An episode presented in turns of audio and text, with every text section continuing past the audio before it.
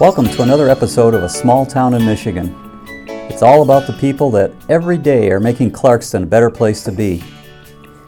Today, we're talking with Dr. Bruce Mercado and Kathy Novak. Dr. Mercado is a dentist in Clarkston, and Kathy is the financial manager for the practice. Both of them are deeply involved in the Clarkston community. Because there was so much to talk about, we're going to split the discussions with Kathy Novak and Dr. Mercado into two episodes. This is the first. Hello, Kathy. Hello, Dr. Mercado. Hi, Alan. Hi, Alan. Great to be here. Now, we're going to talk about a lot of different things. Things like parades, high school football, Clarkston Area Optimist Club, community awards, maybe some other things. But first, let's hear a little bit about Dr. Mercado and where he grew up and how he ended up here in Clarkston. That's a very interesting question, Alan. And and I actually grew up in Rochester Hills, or Rochester. It was Avon Township back in the, the 70s and the 60s. And um, um, I always wanted to be a dentist. Uh, when I was in 10th, 9th, 10th grade, I always enjoyed working with my hands and I liked helping people. And it's kind of like physics and chemistry put together, a little bit of engineering as well. So you can even read in my junior yearbook at Rochester Adams High School. Um, a lot of my friends wrote in, you know, good luck being at, you're going towards dental school and things like that. Uh, my sister went to Michigan State University, and um, I uh, wanted to follow up because I really enjoyed going to the Spartans at Michigan State and Kathy as knows that as well. That, go uh, green. Yeah, go green, go white. Yeah. so, uh, uh, of course, you start out as a pre-dental major. Once you reach junior status at Michigan State, uh, you have to declare a major. And I didn't know what to select. I, I need to keep my GPA high because I really wanted my goal to become a dentist and go through dental school and take my DATs and so on and so forth. Um, so a lot of dentists uh, people who want to be dentists in undergrad to get their undergrad degree to keep their their uh, GPA up, they would uh, pick pick like zoology or biology, some kind of easy track for easy major to keep their grade point up. Well, I didn't like that because the big joke around campus was that if you didn't get into dental school or if you didn't like dental school uh, with a zoology degree or something or biology, you ended up feeding the elephants at the Detroit Zoo. Anyways, I happened to realize that at Michigan State they have a packaging program. Mm. And I looked into it, and they have a consumer track and they have a industrial track of packaging engineering there at Michigan State. So looking at the, the requirements, I was able to graduate at Michigan State with a degree in packaging and still fulfill my pre-dental requirements. And uh, so that worked out really, really well. So uh, working really hard with it, I ended up going, you know, graduated at Michigan State, with a degree in packaging, and then I uh, went on to UD Dental School at University of Detroit, and uh, I've been here in Clarkston for almost 36 years as a dentist. Uh, but how that came about, how I ended up in Clarkston uh, to be in this area, was um, I started working at Independence Oaks County Park uh, during the summers when I was at Michigan State and a little bit at UD Dental School as a lifeguard uh, and swim instructor over at Independence Oaks County Park. And I worked there for seven years. And so when I finally graduated or got near to graduation from dental school, I thought, you know, I don't know, should I set up a practice in Rochester where my family and where I grew up, or should I set up here in Clarkston where I knew since 1975, for example, about Independence Township and Independence Oaks. And I ended up deciding to settle into Clarkston. I met my wife here in Clarkston. I knew her brother Gary very well. And so we ended up, I ended up setting up a practice here in Clarkston back in 1983, and it's been fantastic um, ever since then. And um, and backing up a little bit, um, I really felt like I wanted to get involved in the community because I didn't really know that much about Clarkston. Um, but my dad happened to come up to Clarkston back in the 60s and um, to get his hair cut by Tink Ronk, who actually at the time uh, was, I don't think he was fire chief, Tink Ronk, but he was a firefighter, but he also had a haircut salon downtown Clarkston in the village. So um, over the years, um, Tink Ronk a- actually knew my dad very well, and then obviously when I moved to Clarkston, he said, oh, you're Phil Mercado's son. Oh, yes, that's me, yes. Well, eventually Tink got involved in um, um, Independence Township government and became the su- uh, supervisor at Independence Township. And um, he had an opening in the, um, it was the um, Safety Path Committee.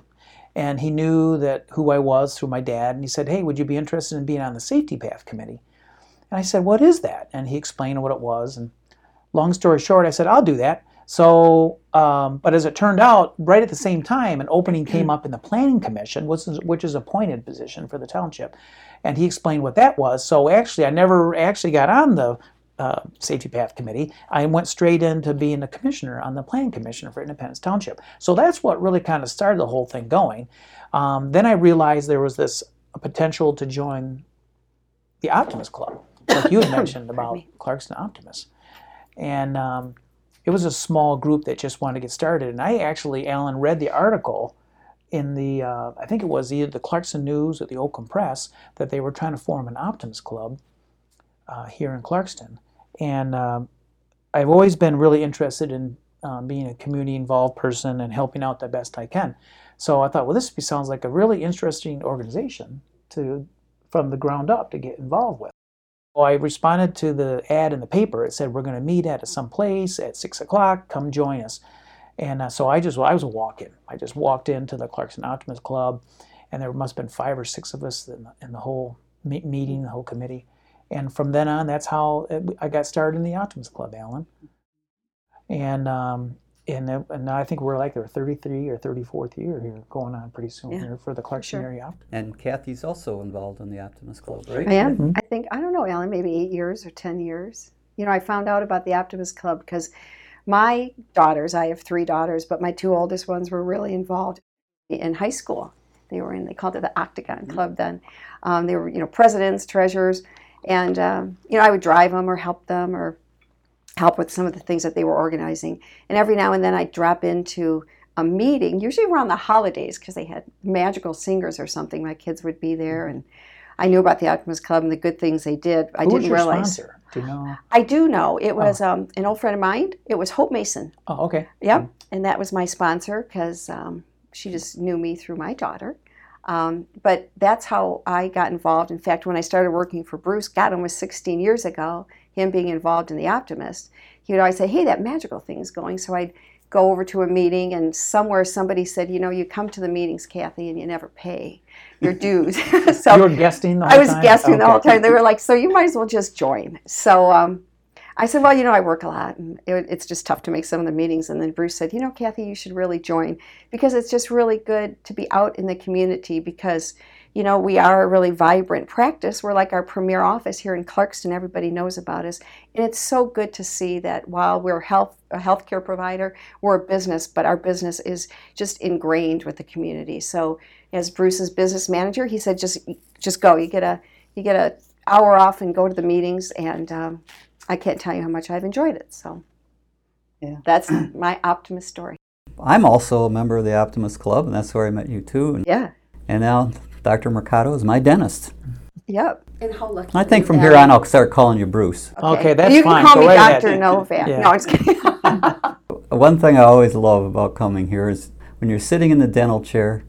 It, I, I'm always interested in the things you have to say because you are interested in science and you're interested in a lot of the things I'm interested in, and it's uh, you always have something new to talk about. It's great. Well, every person, in, you know, in the dental chair, if that's really what you want to say, is uh, obviously a unique person, and um, so I really try to find something that I believe that person would be interested in talking about.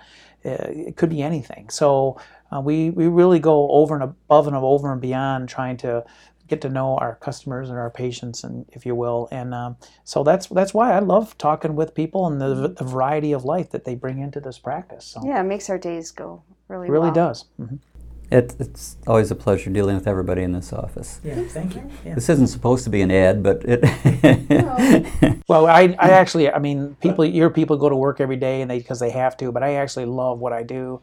I look forward to going to the office every day. I'm here a lot, and, and that's fine. But uh, I really enjoy it. So I, I, if I had to do it all over again, I would be a dentist. So love it. We go by the name Clarkston Dental Group. I have myself uh, here. Obviously, been here for many years, and we have Dr. Robert Opie, uh, our partner here in the practice, and he's a younger guy. He's fantastic.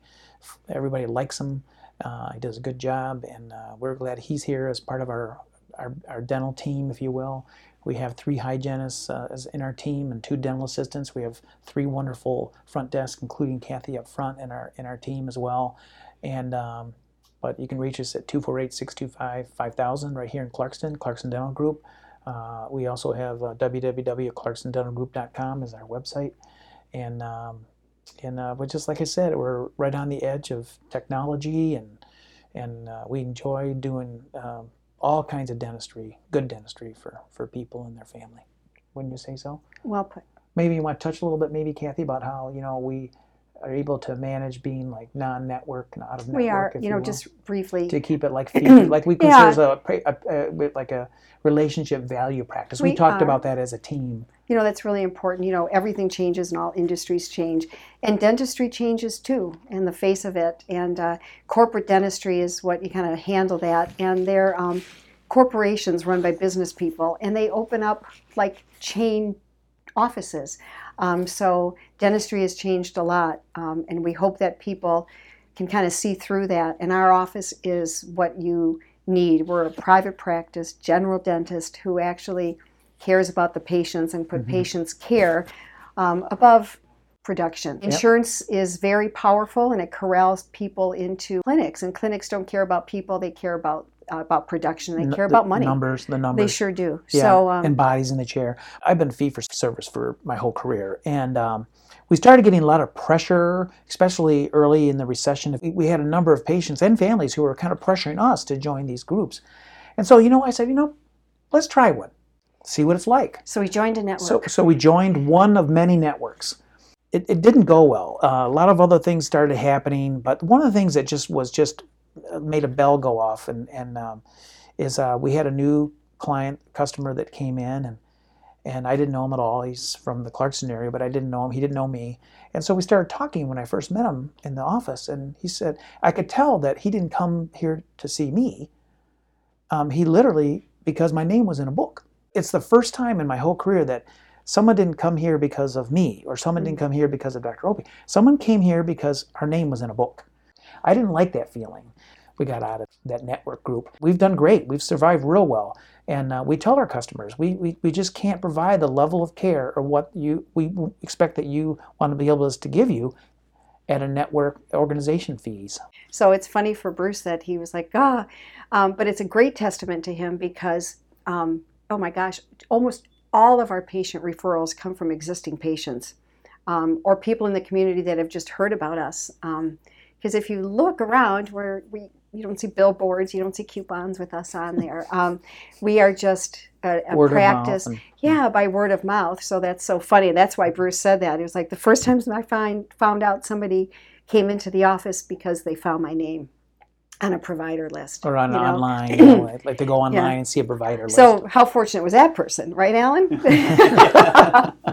um, but that's it. But it's a it's a great testament because I'll tell you, all the years I've worked here, and I have interviewed a lot of people, a lot, and the stories I hear of where they've worked or where they've come from, and when when because I like to talk about our staff too because they're phenomenal, and when they work here, we've had people that have subs, hygienists that have sub for us. They've taken over when someone's on maternity leave, and they all say if there's ever an opening, we'd love to work in your office. Our patients are so great. And I don't know I don't know if it's because our staff is so great and they bring out the best in people or the people are so great they bring out the best in our staff, but whatever it is, it sure is a win-win.